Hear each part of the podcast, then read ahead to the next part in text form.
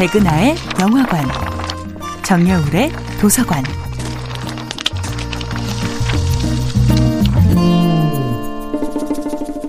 안녕하세요. 여러분들과 쉽고 재미있는 영화 이야기를 나누고 있는 배우 연구소 소장 백은하입니다.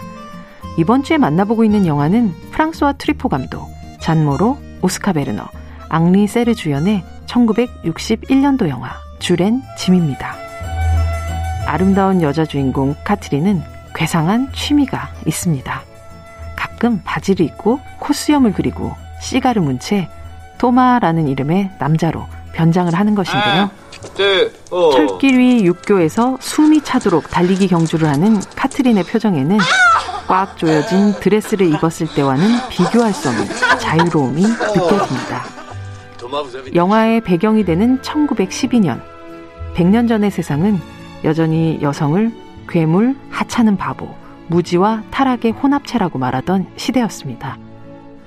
같은 인간이지만 카트린이 또마의 옷을 입는 순간 승부욕 넘치고 3개국어에 능통하고 수영도 잘하는 멋진 인간으로 대접받지만 다시 치마로 갈아입는 순간 한 남자에 만족하지 못해서 지상에서는 결코 행복하지 못할 문제 있는 여성으로 그려집니다.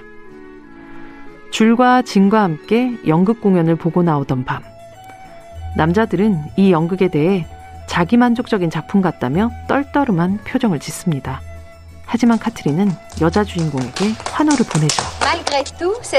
난 여자 주인공이 마음에 들어. 자유를 위해 자기의 삶을 스스로 개척했어.